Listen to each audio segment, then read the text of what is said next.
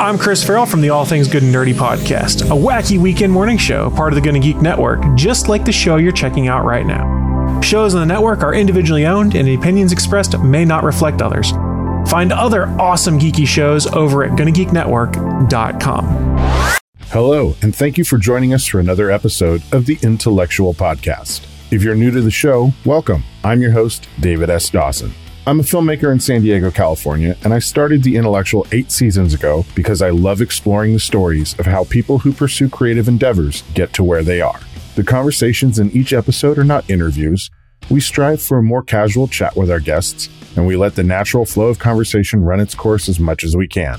This often leads us into surprising territory, not just for you and for me, but often the things we explore surprise even our guests. We often follow up our conversations with our guests on the Clubhouse app so please join us on Clubhouse. You can visit our club page by visiting us online at intellectualchats.club. And if you need an invite to the app, be sure to check out our Instagram and Twitter accounts at The Intellexual regularly, as we post links to our discussions there with invite codes. If you enjoy this conversation, I hope that you'll subscribe to our show on your favorite podcast player. We're easily found if you search the Intellexual Podcast on Apple Podcasts, Google Podcasts, Spotify, and iHeartRadio.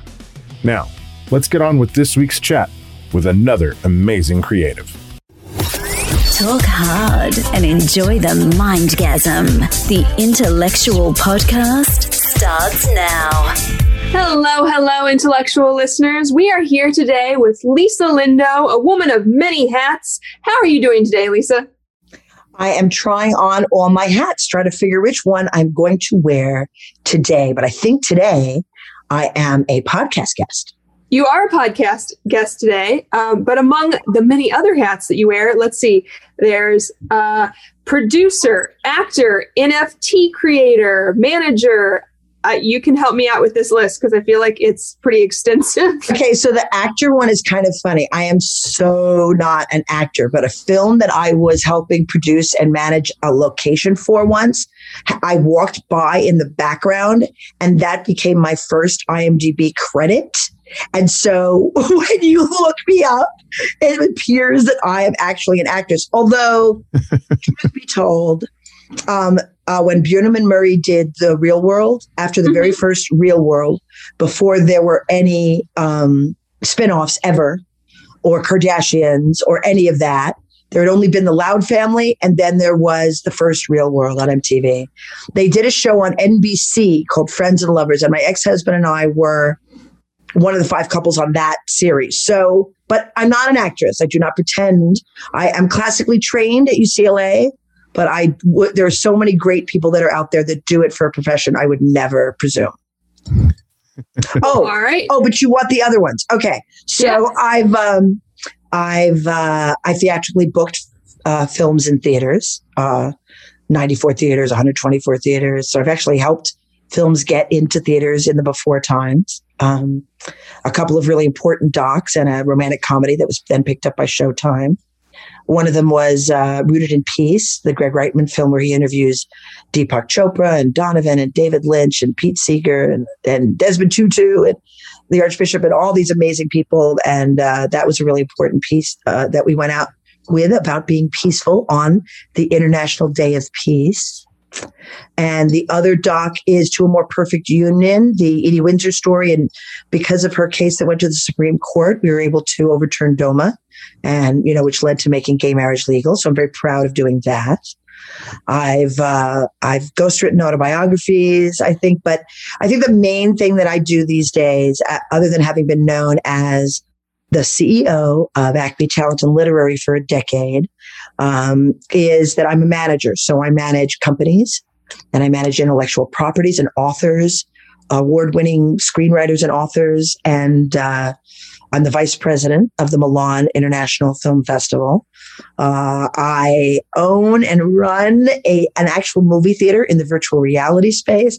Um, and I represent artists and graphic artists um, for their properties uh, to turn them into TV and, and film projects. Um, and as a result, yes, We have one NFT that dropped and sold for two ETH on OpenSea. And if my information is correct, I believe that CryptoPop, who is the person that's dropping our NFTs, um, is going to be dropping the second one any day uh, on Waka Flocka's new NFT platform, Satoshi.art. So that's kind of exciting. We're supposed to be one of their first hundred artists that they're presenting to the world and covering all the gas fees and the minting fees. So, you know, you never know. It's the wild west out there with that stuff. So, but I think that that's happening. So that's super, super, super exciting. So that's the second one. And that was, we animate our NFTs and we add music. Um, NFTs we could totally get into, but they're really just transmedia plays for existing IPs.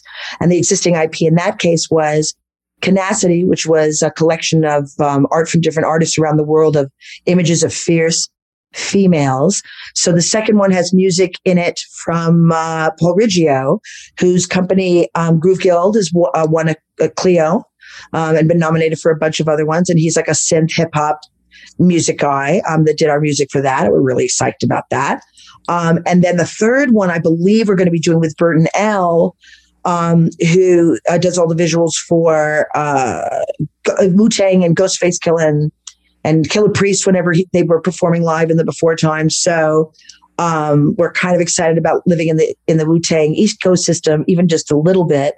So that's the third piece we're going to do, and um, so I think that is the long version with lots of stuff missing of all the things that I do. I have produced two award winning, best selling audiobooks in the Battle for Forever series that are narrated by Wil Wheaton. So I'm kind of, you know, a go-to person for a bunch of people who are looking to turn their books into audiobooks as well for Audible. Lisa, I really do. Yeah. I think that's it's it. crazy. Like when you, sorry, when you say all of these things that you have done and continue to do in your life, uh, all I can sit here and think is like, how in the hell do you even get started down that road? Which is kind of where I want to start because you have so many things that you've done and like if anyone ever want not that anyone can follow in your footsteps but where where did you grow up? How did this all begin? Give us a journey because i think the building blocks to getting where you are uh, for uh, even me like I, i'm just like how? So can we start there? Like where did you grow up? Where did you go to school? How did you get involved in this business? Absolutely. Thank you so much for asking. I love these origin story questions myself when That's other people my favorite part of the podcast. Yeah, when other people answer them, I'm all like, wow. So I think at the end of the day, all roads lead to Rome, right? There's a million different paths to working in the entertainment industry specifically. But for me, I was going to be a lawyer and I was going to UCLA. I grew up in a lot of places. I uh, lived in Israel. I was there for the Six Day War. I lived on the Kibbutz Shfaim. I lived. I grew up in. I was born in L.A. I went uh, to Europe with my mother um, in the Middle East when I was uh, right after I was born. She was teaching English to people. And she was teaching English with this thick Brooklyn accent because my parents are from Brooklyn. So I have a little bit of an accent that I do not have any reason for having. And we lived in France and we lived in Greece and we lived in Italy. But, you know, I was really young, right? So really my memories of being a kid are growing up in Beverly Hills and then in Manhattan Beach on the beach. So that's where I went to junior high school and that's where I went to high school. And then I went to UCLA and I was going to be a lawyer. My mother was like, how, what kind of lifestyle do you want to have? And I told her, and she goes, okay, pretty much doctor or lawyer, make up your mind. So, um, so, uh, I went to UCLA and there was no like pre-law undergrad thing, right? So I chose a math system science major degree because I was good at math. And I figured, you know, unlike some other degrees, you know, numbers equal numbers, you're going to get an A, like no matter what I would do well, right? You can't like, it's not like someone could judge your writing and not give you a great grade or something. It's just math. Yeah. So I really, really loved that. And then I, I did so well, I finished it early. I finished it in like less than three years, but I really liked going to UCLA a lot. I was uh, social chairman of my sorority for th- those years, and I kind of really dug it. So I thought I have a choice of like you know like going to Europe for a year after pe- college, like people do before they go to grad, or maybe just taking another major and staying where I'm enjoying myself. So I took a second major of theater for fun. That was my year in Europe was a theater degree. That was your gift to yourself was a theater degree? That was my gift to myself. and I had never acted in anything and I had never directed anything and I had never costumed anything and I never lit anything and I never built a set. Um, and I learned how to do all of that. I learned how to work a box office. I uh, would drop into any scene that anybody needed for anything, for a directing class, for a student film. I was classically trained. I studied Shakespeare. I can hang a light. I can, I can run sound. I, I worked on the soap opera at university and designed the logo that I think they still use today. They have a US UCLA soap opera. I think it's still going. I don't know. COVID, right? I don't know. Um, but, uh, but um, I learned how to, you know, run three cameras. I learned how to be an AD. I learned, you know, I really like picked up as much as I could. Again, honestly, never thinking I would use it. Right just for fun.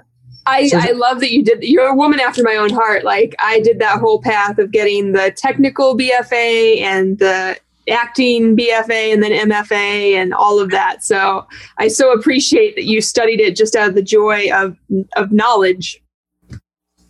It really was for fun. And there was this just before I graduated, literally just before I graduated, because I did it the way I did it. I ended up being in a situation where I was going to use every single credit they ask, they let you use before you can't take any more classes at UCLA undergrad. There's a max, just so you know. Okay. and um, and so first I had to prove that I could take all of the theater classes and that the electives that I had taken while I was a math system science major would cross over. But I also had to uh, prove that to the theater department before they would even accept me. So I got it. And um, it was a thing. Undergrad at UCLA in 1985 was a thing. It was like a thing. It was a big deal. It was it was a big deal undergrad department in the United States to go to. So I was competing against people like their whole lives. This was their dream, right? And um, just before I graduated, I was had to take a class and I had to take a language and the language only allowed me to take the class at a certain time. And I finally got in and I was fitting everything together like a puzzle piece. So you had to take this year of Shakespeare, which I will never regret. It was wonderful. But the professor was a, was brilliant and a hard ass. And in order to take his Shakespeare classes is now the last part of it for the year. You had to take one quarter and then the th- second quarter. Now I'm in the third quarter um, you had to take like a section on the side where you would speak with like a professor and there'd be like eight of you in a room, like, you know, chopping it up about Shakespeare. And the time that they gave me was the same time as a French class. So I had to go ask for permission to change it from this hard ass Shakespeare teacher. Hmm. And I get to his class, I get to his office and there's a huge line outside and they're all waiting to ask if they can change their their section for whatever reason. It's the beginning of a thing. Every other professor just is like signs off, sure, whatever. He makes it a thing. And one by one, each person comes in and he says the same thing to each one because you can hear it. Oh, you want to be an actor? You think you can change your call time when you're an actor? You think you have the right to just change your audition time when you're an actor? You get an appointment, you show up. That's the lesson here, right? And I get to the front of the line and he gives me the whole lecture. And I go, Well, actually, I think I might be a producer. And he goes, Oh, okay. Signs the paper. That's it. I'm out. I changed my class. Lesson learned, right? Lesson learned. Not an actress. I'm a producer. So um, when I graduated again, I was still going to go to law school. I got a job. I had worked undergrad for law firms as paralegal. So I got a job at arguably one of the largest law firms in the world, Skadden Arps, Slater Meagher, and Flom. I was a beginning uh, litigation paralegal there. They were going to pay for law school. That would have been amazing. However, I also had interviewed at Paramount and Paramount had Klingons walking around. Right. I think I think Star Trek Four might have been shooting that, and so I actually took both jobs to start with Whitney. I worked nine to five Monday through Friday at Paramount, and six to ten Monday through Friday in the evening at Skadden, and then ten hours on Saturday and ten hours on Sunday. I was working eighty hour week. Oh my goodness! Wow. But right out of UCLA, it wasn't that big a You're deal. You're a hell of a go getter. right? I go, I, I go get her, and I went and got him. I don't think much has changed, Lisa. Like you're always go go go. The thing is, is at UCLA, I was burning the candle at both ends. Ending the day at eleven o'clock at night was no big deal. Right. Working through the weekends, doing stuff on the weekends was no big deal. Right. Right. So why not get paid for it? But yeah. while I worked at Paramount, there was a Writers Guild strike. And the lawyer that I worked for, I first worked for one, then I worked for two, oversaw all of the licensing cases where there were issues um, for anybody that licensed Paramount product, you know, uh, uh, Brady Buncher, like uh, all of the th- ridiculous, all the Star Trek, you know, content, all the ridiculous shows from their library. They have a huge library of television content. And one by one, these local stations were going bankrupt because of the Writers Guild strike. So because they couldn't have any original content, they couldn't sell commercials, so they couldn't even pay for their licensed content of old shows. And so I went, we went, our office went from overseeing two cases to overseeing 300. So I left Skadden and I worked at Paramount full time with overtime and I loved every minute of it. And I was even in the Christmas chorus at Paramount, the employee Christmas chorus and I loved it. I loved being on the lot. I loved Klingons in the commissary. Um, I love the tomato soup in the commissary. Okay. I loved, I, I would take this street that would make me be able to drive straight up to the main gate. So for like 20 blocks, I would see the gate with the Hollywood sign behind it, like the whole thing. I, I was like, all right, I'm in. and my husband at the time um, started out as my boyfriend, then became my fiance while I was working at Paramount. It was his dream to be in the entertainment industry. So the last quarter that I was at UCLA, he was producing an independent film that used a lot of student elements. Some people were in school, so they got free access to stuff, but it was really, he put in like a hundred grand. Like it was no joke. It was a real independent film. And, um, he had called me just before I graduated and was like, look, I heard you can cook. I called me out of the blue. and I was wondering if you would do like, we're looking for an intern for craft service. It was such an arbitrary call. And I'm like, look, dear, I'm casting the lead in something every quarter, so I'm sure I'll have to use up my two credits for that. Uh, but if I do not get cast in something, I will let you know. And of course, the last quarter I got cast in nothing. So I did that film and I was an intern for craft service and I ended up marrying the producer of the film. So now I'm working at Paramount. We're engaged. Uh, and I heard you could make more off a lot than on. I don't think you guys realize this origin story would be this long. So uh, I heard about a job at Norman, working for Norman Lear, and I went to work for Norman Lear. And Act Three at the time was the seventh largest theater chain owner in the United States. They were in London and Nashville and Toronto and New York and LA. They were the largest publisher of publications having to do with the entertainment industry, Channels Magazine, etc. Um, I think Adweek was theirs. Um, he had, he, as I said, he had Act Three theaters, uh, a theater chain of course, we were there for Princess Bride and uh, and um, and all the way to fried green tomatoes. And while I was there, we produced the first commercial ever made um, with Ronald Reagan in it. Also, that uh, actually said the word AIDS, where he said it's okay to hug people. It was after he left the office. So I had this like because he's people for the American way, and it just it was just an amazing time to be there. But while I was there, Act Three went from being this mon this huge massive thing.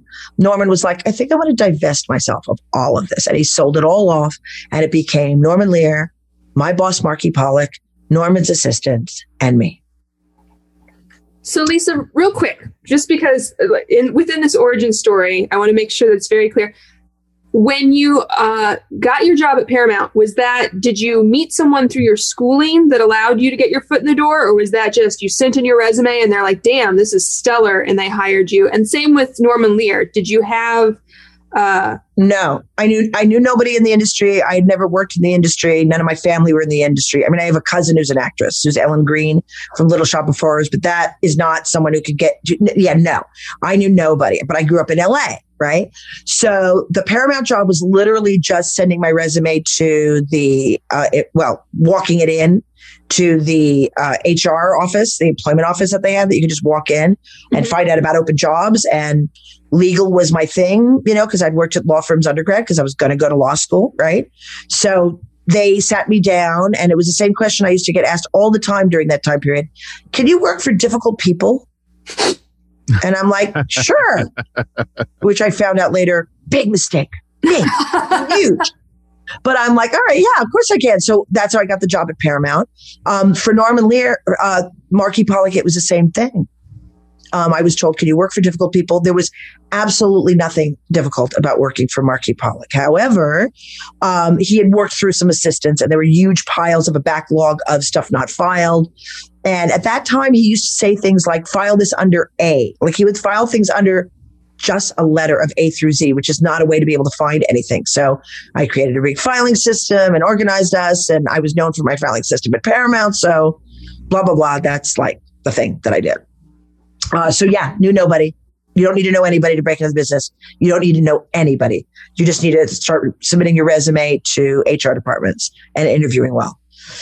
So um, while I worked for Norman Lear, it was an amazing time. Um, but as they, as everyone was like thrown to the wind that worked there, other than me, right? Um, one of the people that worked there, Andy Cohen, who's now a really great literary manager out in the world and producer, said, "I gave your resume to Triad. You'll thank me later." Like I don't even know how you got a copy of my resume, right? and I'm like, okay. And for me at that point, agents were the bottom of the food chain. Like you really didn't talk to agents. Like, ew. Like seriously, that's was my thought process. So um, I was not really interested. And at Triad, like at most agencies, um, you know, at the time, they had arguably one of the biggest music departments, which was later the whole thing was bought by William Morris. They, um, I worked for the head of uh, TV packaging, who was also a partner at Triad, Rob Lee, and uh, they had one of the biggest packaging departments before packaging was a dirty word. Um, and uh, you know, movies of the week, movies of the week, movies of the week, with all the big, you know, everybody, right? Everybody, everybody huge. So um, and uh, I interviewed there, and you know, most kids are coming to the mailroom, right? So this guy didn't want anybody from the mailroom. He wanted someone with experience who could deal with a tremendous amount of traffic coming through, who knew how to deal with celebrities, who knew how to read and do coverage, who could open up his Malibu home, fill it with furniture and throw parties, who could get his Hollywood home ready for events and and you know, all of the above, right? So I'm like, all right, but I'm not really interested in this job. So I made him like bid against himself for a while, which became an MO for me um, until it was more money than I was making for Norman. And I was like, all right, I'll come. Not a great idea. The assistants and the ecosystem of an agency where everybody's vying to become an agent. Like my whole thing was, I don't want to be an agent, but I'll do the job for money, right? Mm-hmm. Um, they did not like that at all. They were really not nice to me. I had skipped the mailroom. I had skipped being an outside assistant and now I'm an inside assistant, running calls, making friends with all the long form television producers and their assistants and their development people. And I'm starting a networking group because the people that worked there weren't that nice. So I started getting the attention of the trades for a dinner party that I had every month with the development people that I met over the phone that were really cool and the people that I worked with at Paramount and the people that I had worked with at Norman Lear's, and it was called Fox had just been created, and it was called the Fourth Network. And so we called ourselves the Fifth Network. Um, I actually had a friend that came up with the top 10 list of names we should name the group. It was like, let's put the cough back in Tartikoff Club. Like, I don't know. It was just, it was very, very silly names. It was very, very silly names. And then we, but we ended up with the fifth network. And CNN came and covered us a bunch of times. And we, like I said, we were written up on like front page of the variety that, you know, I was seen as a leader amongst my peers and I was throwing these sit down dinners every month. You had to say, uh, if you said yes and you didn't come, you were invite, weren't invited back. And our credo was you had to be nice. You had to believe in responsible programming and making a difference in the entertainment industry, but you had to be nice. And as a result, um, I'm responsible for a bunch of marriages and uh, teenage children now, and uh, or older, and a lot of mergers of companies. Because you know, when you're in a room full of great people, maybe you want to work with them. So we had more than like 600 members, and I'd rotate the list, and we had a sit down dinner for between 80, 80 and 100 people every month. Um, and in that time period, during those years that I ran that thing, that entity, the Fifth Network, which there are some people in the world that still remember it. Um, and we did all sorts of things like we supported charities and we'd had people come in to speak to us from political campaigns, all kinds of stuff.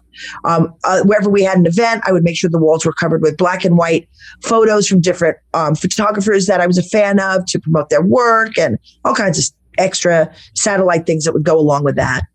And during that time period, I then went to work for um, uh, William Morris was about to be bought out by Triad, and I was told, look, you know, you're a woman, and there's lots of people ahead of you. You wouldn't be on a path to be an agent. I don't even know if you want to be an agent anyway. Um, you know, maybe, maybe, maybe I was advised by some agents that I knew there that were women that were like, you know, you're going to be static, and if anything, you might go down a few rungs if when William Morris buys us. Right? I got the heads up. So I um, was offered a job making more money, which was always a reason I would move, um, working for Susan Smith. And if you don't know who Susan Smith is, just Google it. I will not speak ill of the dead. But let's just say that the person before me um, said that they needed to move their car on their first day of work and never came back. So this was another one of those situations where someone said, "Can you work with difficult people?" Exactly right. And I was like, "Sure," like an idiot. And it was when I was working there that I realized, okay, I want to do something on my own. I think I want to be my own boss. I think I like the entertainment industry. I don't think I'm going to go to law school. Um, uh, I think I'm going to do something myself. Maybe I want to be an agent. Maybe I want my own agency. And um, Marty Erlichman, who's been managing Barbra Streisand, I believe, for her entire career, except for a little blip in the middle, um, was looking for someone to work with him on the first eight interactive games ever made anywhere for Sony for this company he created called Entertainment. Um, and so I was brought in interacting with Barbra Streisand. Oh my fucking God, right? Oh my God. Oh my God. I'm answering the phone and I'm speaking to Barbra what? What? What? what? What? Oh my God. Right? Oh my God. Like, oh my God. So I um actually we were given we were supposed to make day out of days for these these these productions for these make your own games um, make your own music videos that we did with INXS and all these bands. And some of the things didn't have a script um, that was written in a in you know like make your own ending kind of way. Um, the script that we were getting was just like someone enters a room five different ways, you know, and that was it, right? But you'd actually need to write a script for that if you're going to make a day out of days and shoot something. So I wrote fake scripts to be funny just to fill in the five different ways that someone would enter a room and they used all my scripts. And so that's another weird IMDb credit I have. Um, but you know, as an agent and as a manager, you don't get credits for what you do. So it was shortly after that, I had told Marty when I went to work for him, I'm going to start my own company. And he's like, yeah, kid, yeah. And within about a year, year and a half, I started Acme Talent and Literary. And I ran that company for 10 years until we had 18 agents in LA and three in New York.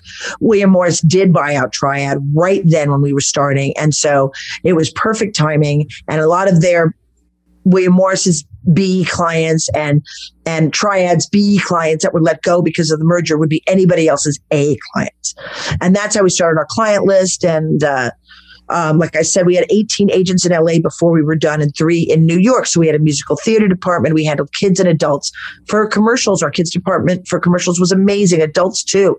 We handled people for TV and film. We put um, Marissa Winokur in Hairspray. We put Seth Meyers on Saturday Night Live. Um, we we booked Persia White onto Girlfriends. We we had a really good run putting it, people in film and TV.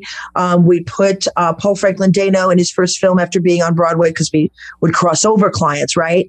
Um, and uh, we put him in LIE.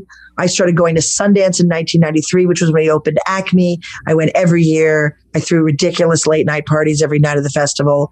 A lot of people do, but mine kind of got famous. So they started referring to me in the trades. I knew all the IndieWire guys as the Queen of Sundance. So somehow I got that nickname, uh, mostly because I just know where everything is, but you know, there's so much now to learn about what happens at Sundance. It's grown into this huge, massive, ridiculous thing. When I started going, there were no cell phones. When I started going, it was a very long time ago. People don't quite grasp what what was, right? We had pagers and answering machines, and that's how you communicated with each other. So knowing where all yeah. the parties were was like a special skill, right, David?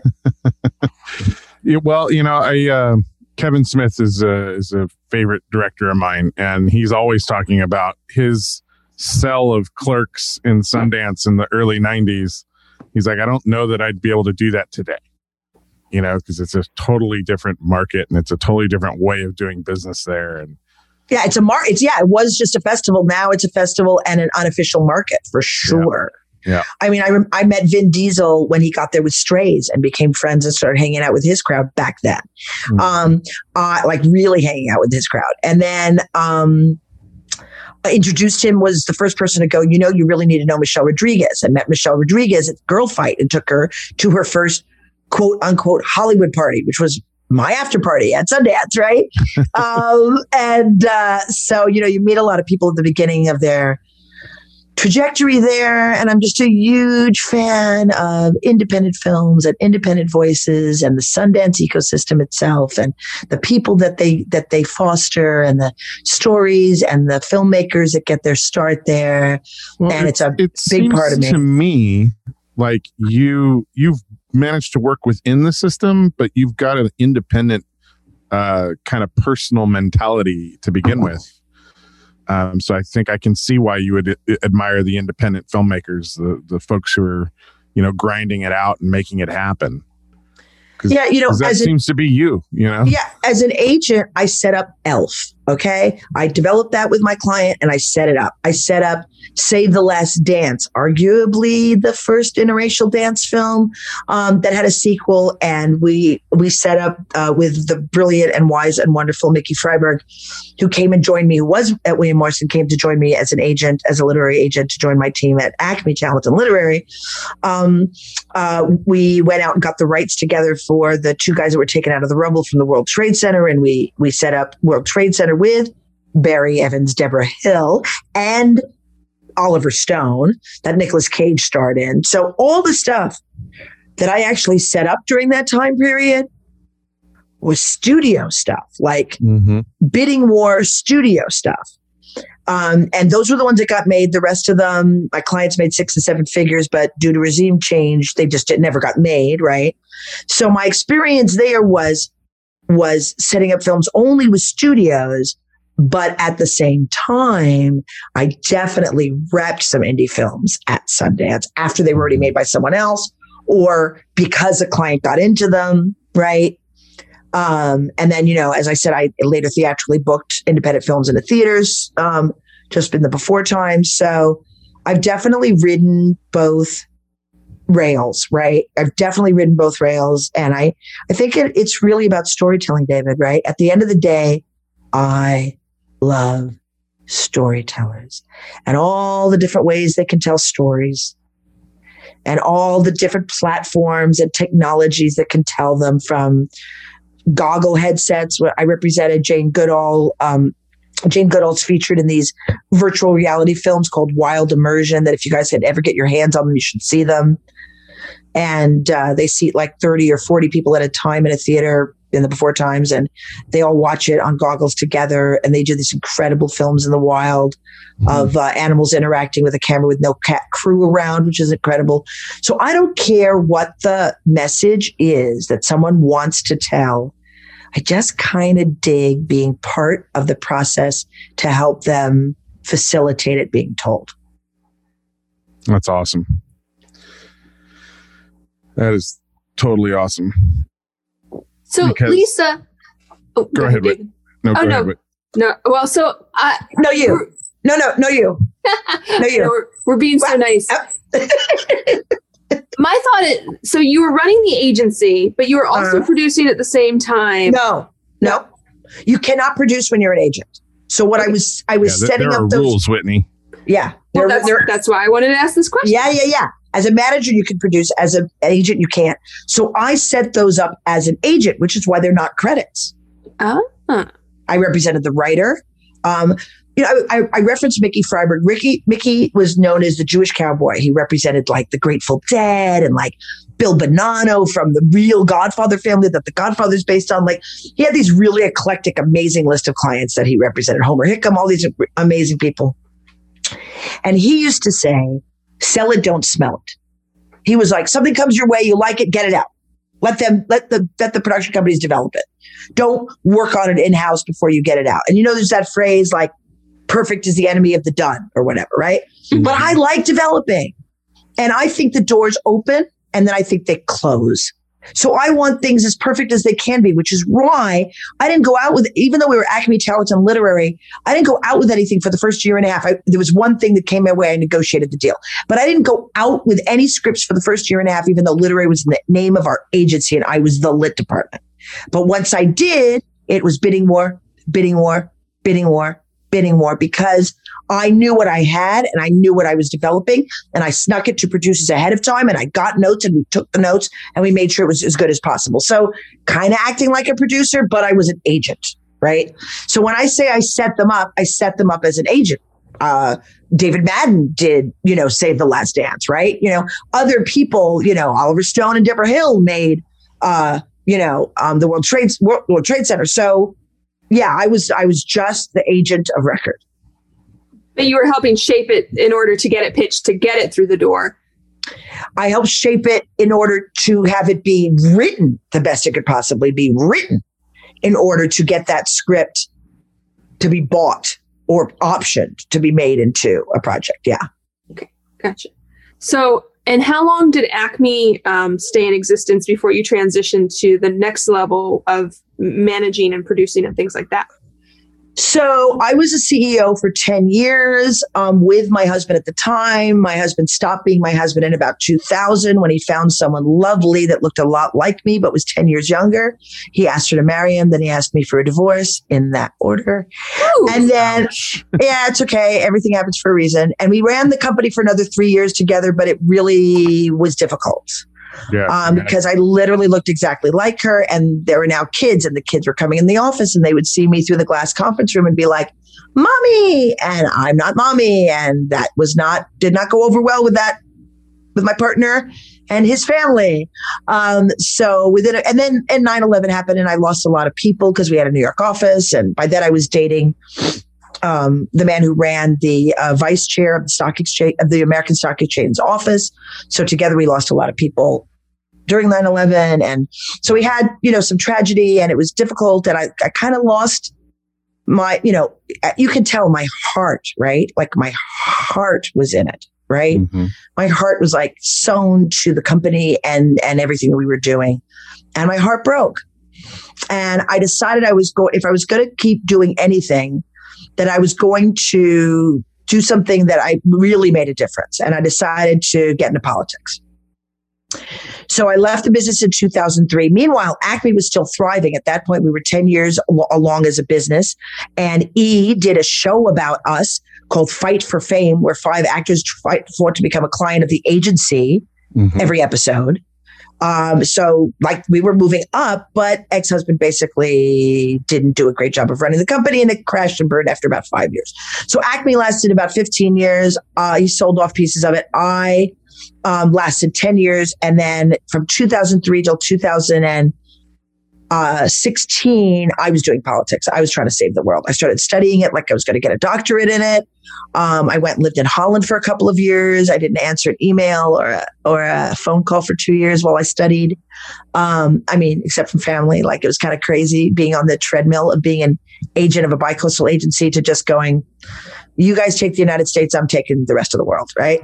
And uh, and then I got a phone call that I should come back to the States, and I did, and I took care of my father who got cancer at the time. He's fine, but I mean he's not fine, but the cancer came and went um, went through one round of chemo and we got over it. And then the UN reached out to me and uh, granted me the ability to go to a leadership conference um, that was about the millennial goals. And they asked me to attend because they considered me a leader amongst the space. Um, and I started doing politics and the rest is history. So I worked within the my.barackobama.com website, creating the CAN groups for every county and parish in the United States. Um, they say that that website was really instrumental in um, his winning in 2008. I cannot speak to that. I just worked my ass off. And then um, I was with him when he won in Chicago. You can li- he, he wouldn't be able to pick me out of a lineup. Don't don't kid yourself. But um, but you can hear me when he gives his his speech, his acceptance speech in Chicago. You can hear me on any recording. Um, uh, he says, "Hello, Chicago," and the crowd goes. and before he goes into his speech, like if anybody ever thought a kid from the whatever, um, in between, you hear one idiot all by herself yelling, Yes, we can. Yes, we did. Yes, we did. That was me. Um, and so Um, I was there sitting in the front with the Tuskegee Airmen um, when he was inaugurated. One of my stepfathers was a Tuskegee Airman. I was there at a couple of the balls that he danced at. I worked with lobbyists. I worked on policy. I tried to make the world a better place. I did everything I could. And then in November 2016, mm. can't quite put my finger on what happened November mm. 2016. But I remember maybe I should just drop the word politics and back away slowly. Maybe it's some sort of French word. I don't even understand. I am the world took a doing- hard right turn. whoa, right? you could say that again, right? Um, and so I exited stage left and I decided to come back in the industry, the thing that made me my most money at this point in my life. My father had been diagnosed with Parkinson's in about 1990 and it had developed and developed and developed and developed. So by 2017 in January, my dad was uh, quadriplegic and he still could talk then. And um, so I turned our dining room. Uh, I had moved us up to Oregon where there's fewer pesticides, which is a thing that hurts people who have Parkinson's. It, it makes it affects their ability. And I turned the dining room into a big office. Um, my dad, uh, we took the huge glass doors. This house has ceilings that are ridiculous. So he has these huge glass doors on his shower, and I took them off and I turned them into desks.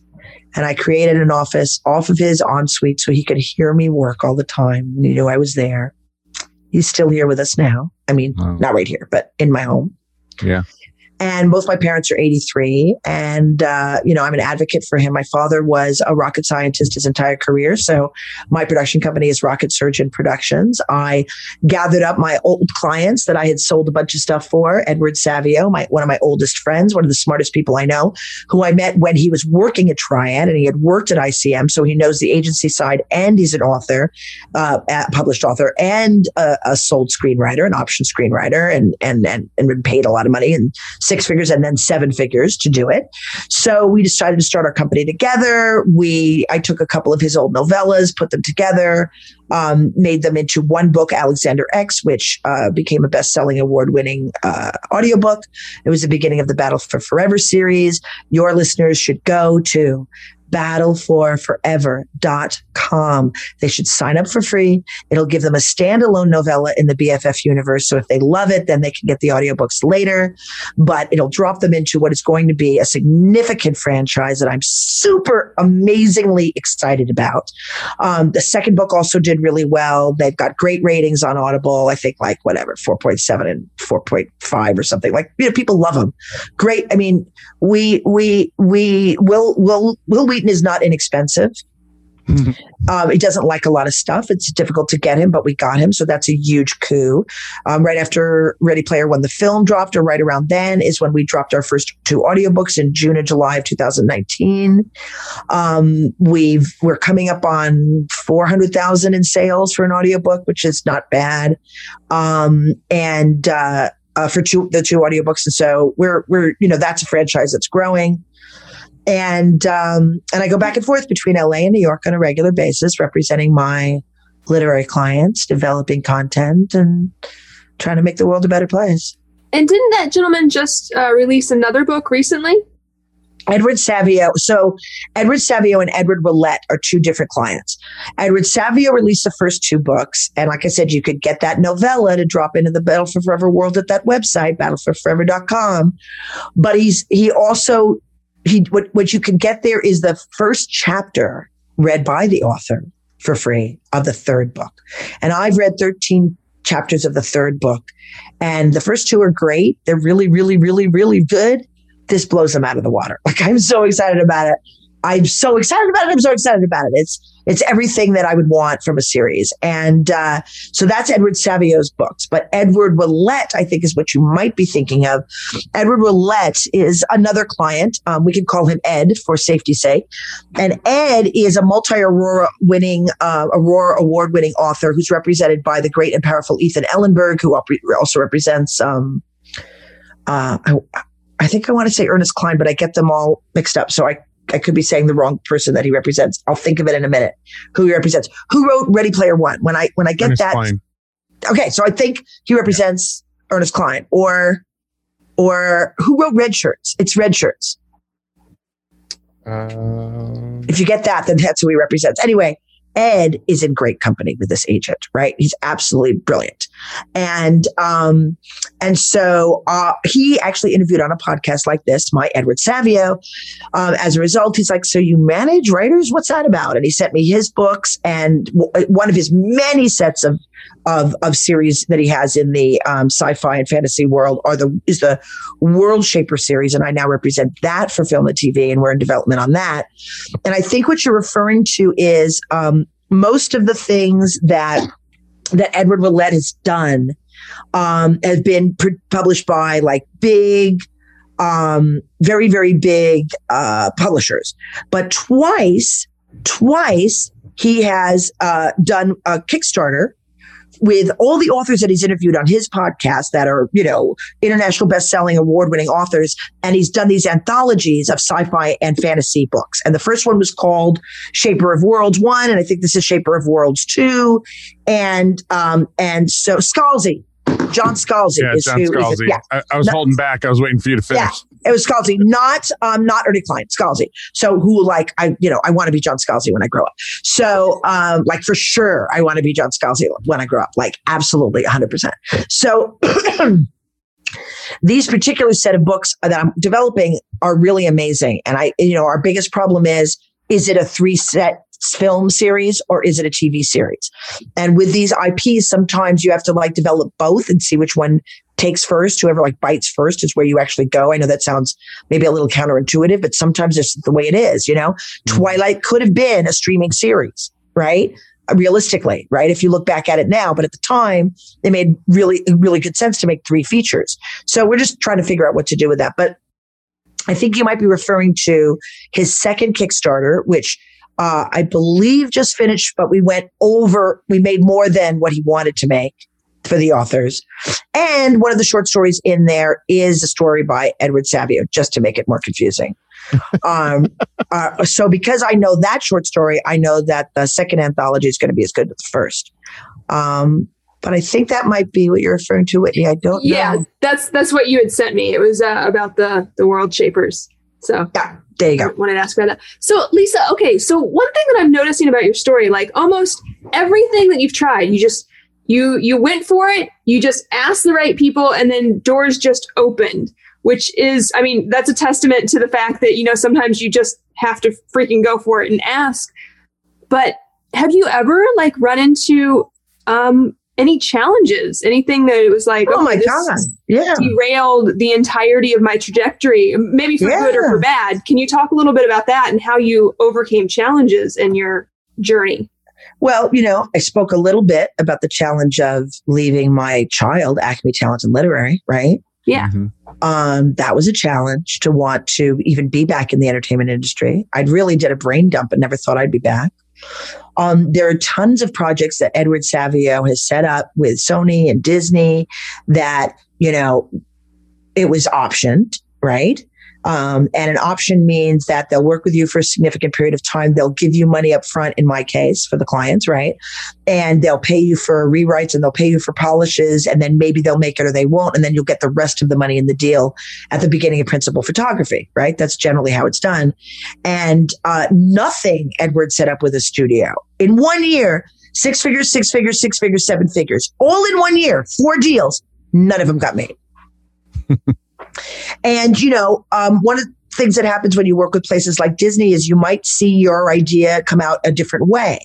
So we sold, we set up uh, a Swiss Family Rubenstein, which he had written with Bette Midler in mind, and Bette Midler's production company took it up when they were at Disney and optioned it. So he got six figures for that.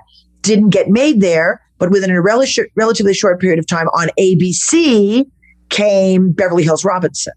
Mm, What are you going to do? Right? Fight Disney? Right? So that has happened. Okay.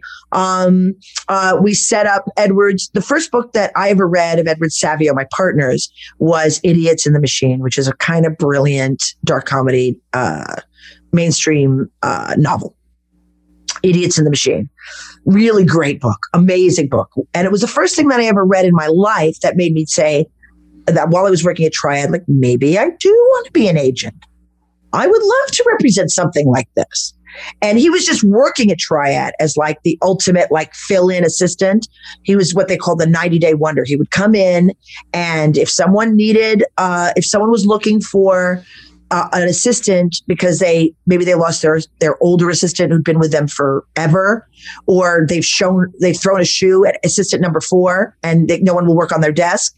Um, he would come in, he would work on the desk, clean it up for 90 days, interview a bunch of people, get them trained up, and then get out of the way. So he knew the agency from that side. He was at ICM when some major contracts came through his fingers, where they bought other agencies, when other agencies, when a bunch of agents left and formed their own agency, that kind of thing.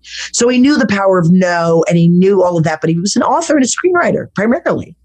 And so when I became, eh, when I got to Acme Talent Literary, after we'd, we'd set up two specs of his, uh, Swiss Family Rubenstein, The Master, and then the third one was a pitch which we set up to, with Sony um, called Bookham, which was about a guy who came from a long line of cops and detectives. This was before Paul Blart Mall Cop. Eh, Mall Cop. It was before Night in the Museum. Okay, neither one of those things that was in, a twinkle in anybody's eye. And our story was like this guy's just kind of incompetent. He's not very good at any of the police tests or anything. And so his brother in the in the system, um, uh, in the police officer's ecosystem, gets him the only job he can get him, working for the Boston Library System as a book detective, tracking down deadbeat book borrowers. and it was called Bookham. And he ends up in the process, obviously solving a real live kidnapping case, right? Um, really, really brilliant. We had set that up. And because we they'd already paid Edward six figures for a pitch with Sony, when we went out with that manuscript, Idiots in the Machine, an unpublished manuscript at that point, uh, Wendy Finerman and her husband at the time, Mark, who ran the studio, um, bid against themselves for hours. I think their original offer was 70 grand and it went up, they, they ended up at 1.2 million is what it's, what it was done for. Did any of those things get made that year? Not a one. Did we make all the upfront money? Was he very busy doing rewrites on everything? Sure. You know, that was a part of the deal, right? Um, and, uh, you know, so that was great, but they didn't always get made. So I think the challenge is once your project gets into the hands of a system that you are no longer in charge of. Like I had this, uh, the screenwriter who wrote, um, he wrote, uh, uh, Town and Country, this spec called Town and Country. And it went around and everybody really liked it. It was really kind of friggin' brilliant. You know, a lot of times when you read screenplays, there's things that are there for the screen and there's things that are there for the reader. Mm-hmm. And I think that, you know, you don't want to overdo it in your scene descriptions, but when you're trying to get into the hands of producers or you want to get past the gatekeepers of the readers that read things for all these agencies and these producers and development executives, sometimes you got to put really interesting things in the scene descriptions. See, now that's really interesting because we're told constantly yep. to avoid that in our yep. screenwriting. But yep. I, I've always felt that way like at least while I'm trying to sell it, some of that scene description needs to be in there. Like right. I, so here's I have felt yeah, that absolutely in my right, gut David. for a long time, but I'm You're, always told not to do that. Yeah, exactly. By people who are, I can't use the word on, on okay, but your gut is correct and they're right. Right. The mm-hmm. great thing about Clubhouse, where we all met, is that you could triangulate information and solutions and everybody can be right, right? Which is really just amazing. Um, so yeah, you don't do like like the camera pan, you know, and you don't you don't give you know you don't give too much information that would really be part of like a shooting script. But right. I'm probably going to butcher this, but it was something like um, we see a car from above tooling down the highway, making his way out to Hamptons through Long Island, wearing, uh, lighting up a cigarette, wearing a suit that had once walked Wall Street, but had long f- since forgotten the address. I'm it's butchering it. I'm butchering it, but it's intriguing. You get that it, it was. This was about. This was actually about the time when the stock market crashed, right?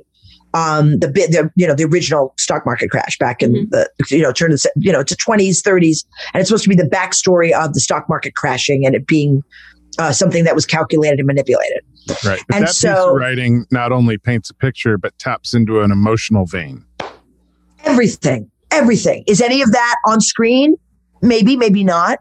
But it definitely spoke to the people reading the script. You right. get that this guy's like wearing a rumpled suit, like he looked like he was important. He's not anymore. He's headed out to the Hamptons. If you ever spend any time in New York, that's kind of an escape moment, right? You know, um, you know, he's actually being invited to this dinner with all these big wigs and he doesn't know why. So, um, so that so that um that guy we went out with a script no one bought it or optioned it but they did want to know him he went out to a million meetings he was super fascinating that guy and uh and what happened was he wanted to develop a screenplay based on a philip k dick short story mm-hmm. oh. and yeah and philip k dick is you know do androids dream of electric sheep and mm-hmm. uh, yeah. you know right like some of the most classic films Sci-fi of all time God. Yeah. Right. Sci-fi God became, you know, Blade Runner and became uh what's the Schwarzenegger? What uh Mars? Um Total Recall. Total Recall. Total Recall. Thank you. Happens on Mars. Total Recall. Right. So, like you know, these are developed from those short stories. So it was no joke. And we contacted them and found that they wanted like a hundred k uh, the estate for this short story. I don't have 100K. I'm an agent. You know, I, I didn't know what to do. But Sony was really interested in. So we went to Sony and we're like, look, Sony, this is to answer your question about overcoming. We went to Sony and we're like, look, you like him as a screenwriter. He wants to develop this. Here's the short story. It would cost 100 grand. They're like, no problem. We'll pay the 100 grand and we'll hire him to write the screenplay. that means they now owned the rights to that short story. Right. And when it didn't move forward, my screenwriter had nothing. And it meant that he was writing the screenplay as essentially a work for hire for the studio. Right. So he didn't own that screenplay, which was called Time Squared afterwards. And so when it was done, you got nothing.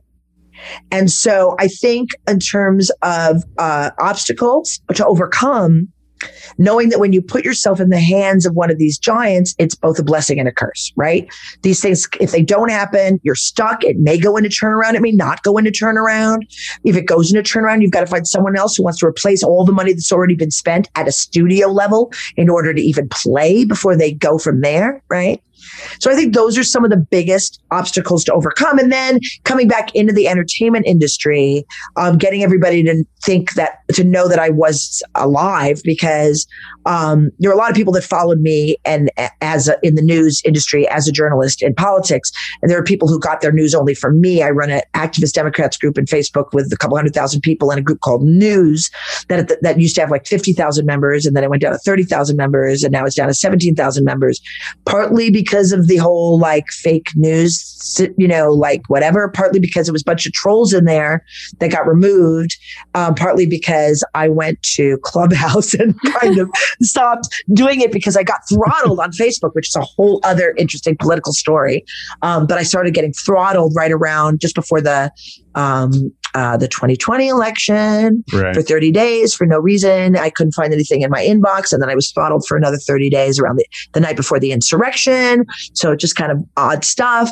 But a lot of people got their news from me. And, but they, but entertainment industry, everyone I knew is either dead or now the head of something. Like that's how time passed, right? In those 13 years. Like, so for me, the struggle was how do I get everybody to know that I'm back and playing in a world where the streamers are now the kings, right? Yeah. And when I left the industry, 60 people would send a messenger on a Tuesday or a Wednesday to pick up a physical script for me. Right. And Craig Perry would come and sit on my couch the night before that happened so that he could read the script before anybody else got it. Right. And now you send emails and you may or may not get a response. I mean, it's just a whole different universe, right? And actors, when I left the business, actors' pictures were submitted as pictures and resumes, and you had a room full of pictures and resumes. Now it's all actors access and it's online and it's, you know, the world changed. The world changed significantly in the time that I was gone. So those are the challenges for me. But then I got on Clubhouse and everyone was like, oh, Lisa's back. So, um, Uh, but the truth is, you know, Edward and I talk about it all the time, my partner. You know, if all we did was work on his books one by one and make them into audiobooks, I'm making money every month. I'm a happy person. We're Mm-hmm. we're we're creating content. We're speaking to an audience. You know, the fact that we're going to do audio plays of some of his screenplays for Audible, the fact that I have all these other um, projects that are now um, you know set up in development with different big, you know, showrunners and and co-executive producers and people that can th- get things done with their production companies around town is just gravy. Right. Um, you know, I'm just grateful that I can be working on content that I'm excited about, that I get to read good, great stuff every day. Um, there's this incredible company called Shadow Alley Press. They're a publishing firm that has a lot of titles, and they've approached me about managing their entire library. And we're having discussions. So we'll see if that really happens. Maybe I could be uh, Vince Gerardis when I grow up. You know, that would be nice too. I'd be okay with that. Um, so in the next couple of days before we talk next, I have to listen to two audiobooks. That's a lot of time consumption right there, just so I can start to get familiar with their library um, of their amazing work and the author that runs that company um, at Shadow Alley Press, which is all like sci-fi and fantasy t- titles. It's not all I do, but you know, if I have a choice, my dogs are named after Star Trek characters. You know what I mean? Like I'm kind of a geek. As I mentioned, the aforementioned Klingons at Paramount, right? Uh, I've definitely dropped some hints that I like Star Trek. Um, so, uh, you know, if I have a choice, I think that's the genre that I love, but I've definitely worked on everything. That's amazing. Lisa, I so love that within this story, like you often say when I grow up, and I think that really that speaks to the fact that you still are viewing this entire journey with a child's eye where it's like, you know what? Nothing's impossible and I'm just going to get out there and do it and I can change my career midstream or go back and like Mm. that's so exciting how It's hard though, sweetie. It's hard. It's no joke. Like, it's no joke. Like, yeah, you're right. I kick doors open for a living. But what is standing there once the door is kicked open is the biggest part of the journey. And uh, Ed, Edward Savvy, my partner, calls me an unguided missile because if he says he wants something, I like get it in a few minutes. Like, be very careful what you ask me for because I I know five people who can get you that, right? Um, but if you open that door and the person isn't ready, not only does the door close, but people are like done with them. They're Mhm. literally done with them. I had someone come to me with a really great idea and I started working with them and they called me Linda by accident four times and the door closed. I don't like being called Linda. Well, I mean, yeah. it wasn't the only reason, but I'm just saying doors open and doors close. Right. And Yeah. you have to really, really, really be ready um, when they open to be the best that you can be. Like you said, David, you know what I mean? Like you do that. You, you know, you do what I call the getting readies, right? You know, and a lot of people will tell you the way you're getting ready might be wrong. Um, you know, but you, you really, in order to be successful, I think you have to trust your gut on what Mhm. really feels organic to how you're telling your story. And it doesn't matter how many times people say no, Whitney. You only need one right yes. Yeah. Absolutely. That's a good way to look at it. Yeah. You know, I've had a lot of actors on on Clubhouse recently. You know, ask me. They're like, I'm not getting a lot of auditions, and and you know, I, I, the lull times. I don't know what to do with myself during the lull times. You know, do I need to study more? Do I need to What? do more self tapes and whatever? And I keep telling all of them the same thing. I'm like, go live your life during the lull time. Remember what it's like to be a human being, because ultimately that's important. You know, don't don't be afraid to be a person. Well, here's my here's my thing because I represented thousands of actors over the years, right? Like literally. So here's what I would say to that. First of all, living your life and getting hurt informs a lot of performances as an actor. So Exactly what I said Okay. to them. Yeah. but I don't understand actors having downtime. I don't even understand what those words mean. Because if you're not, I mean, any actor who says, should I be studying? I don't, I don't understand who they are. Like you should, it's, all, it's A, B, S. Always be studying.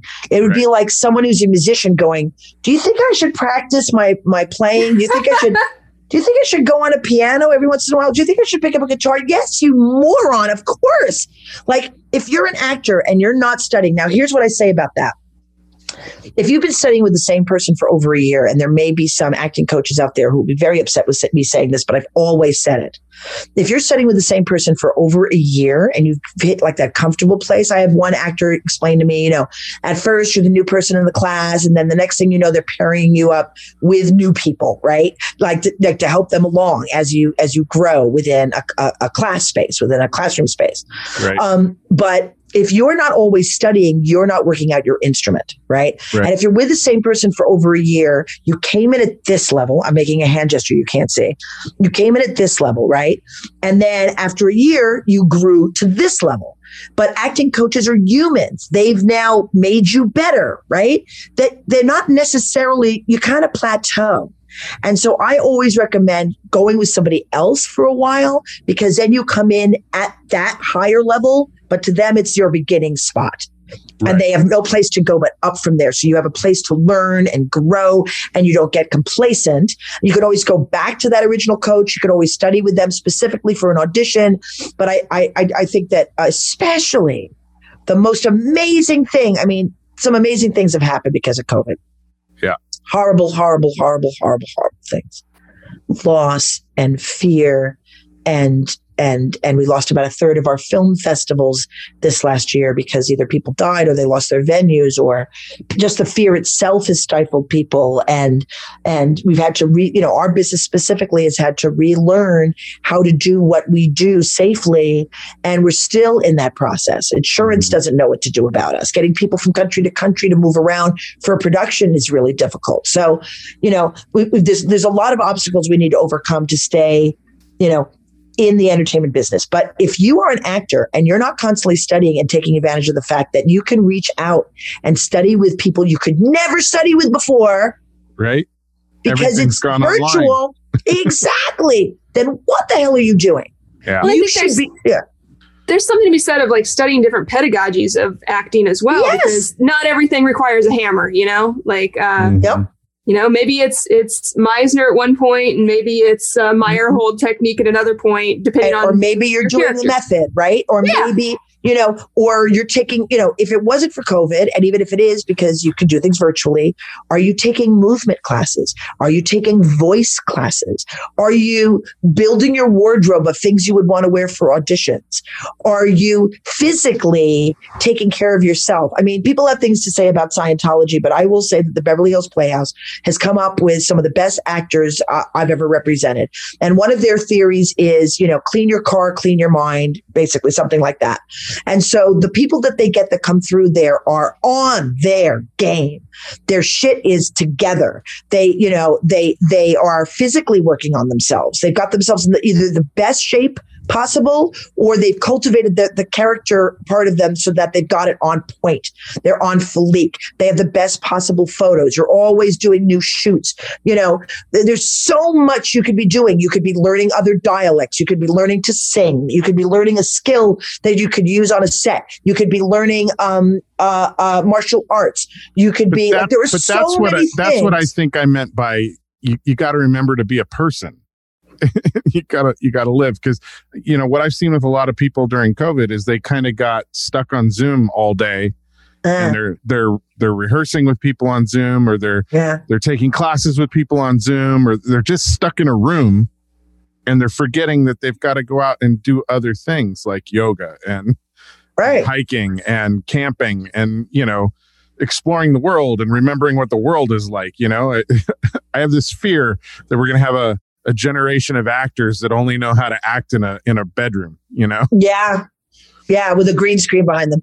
yeah Um, you know Yeah, no, you're so right, David. And you know, one of the things I studied to bring it back to the the Shakespeare professor that I had in college, one of the themes that ran through everything was something called the green world theme, which is also um, something that uh, Robert Redford really believes in when he created Sundance and the Sundance Institute. Which was basically, if you look at the Shakespeare stories that are not the historical pieces, they all have this theme of something isn't working out well. There's some sort of conflict.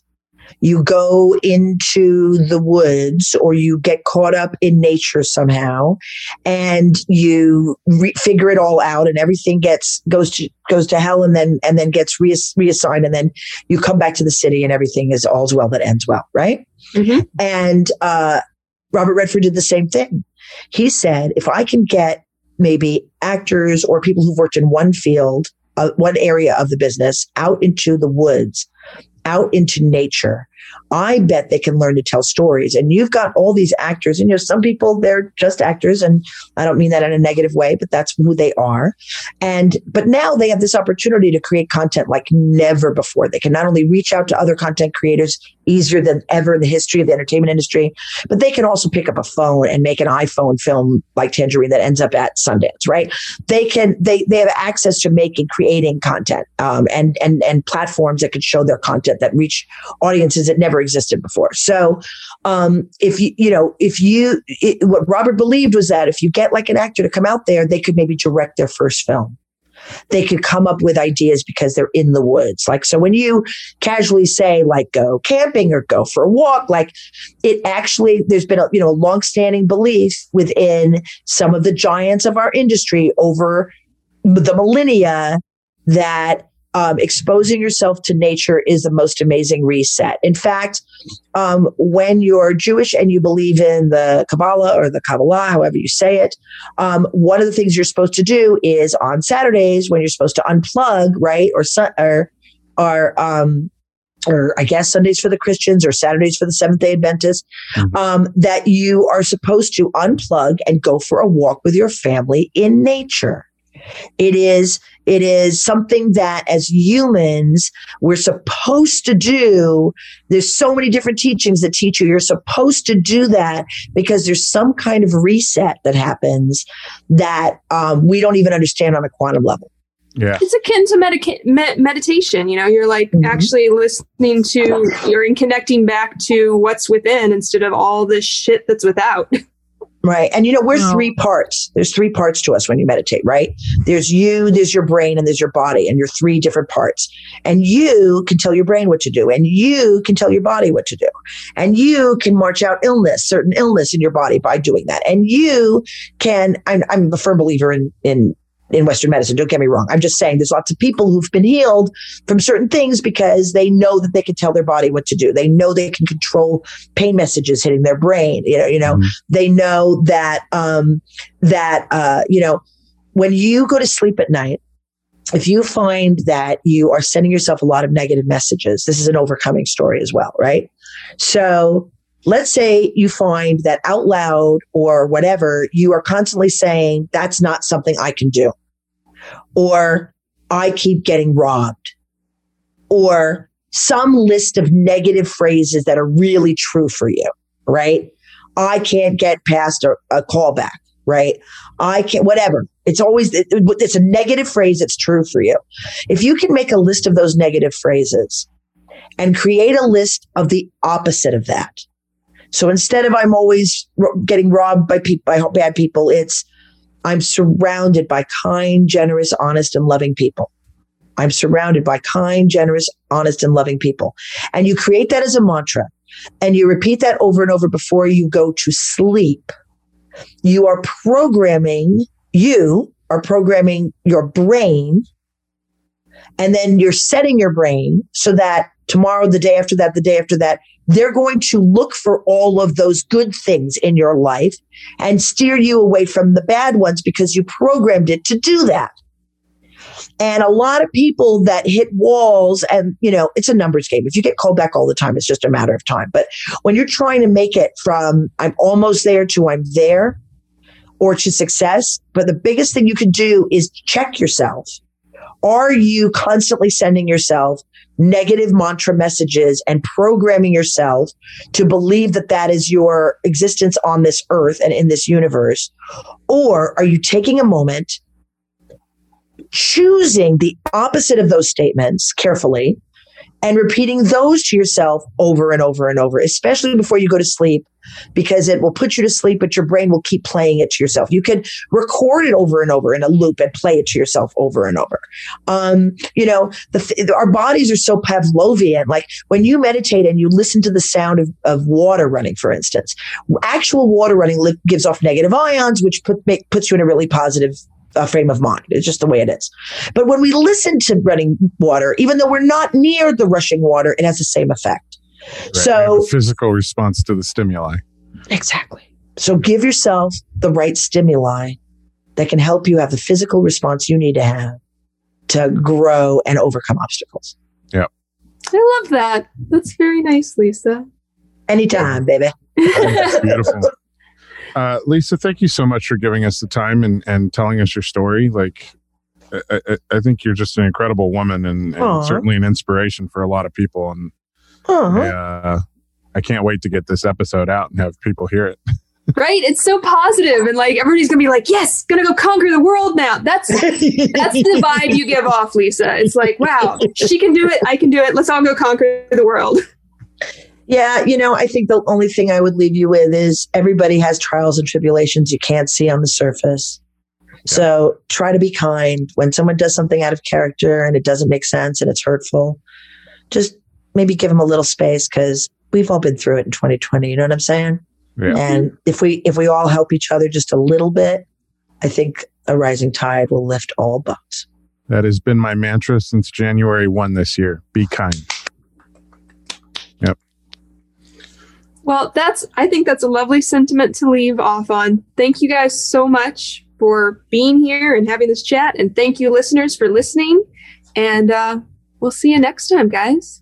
Hello there, citizens. I am the terror that flaps in the night. I am the floaty that will not flush no matter how many times you try in the toilet bowl of crime. I am Darkwing Duck, telling you please talk hard and enjoy the mindgasm. whatever the heck that means. After all, you are watching Intellexual Podcast with your ears. I love being intellectual.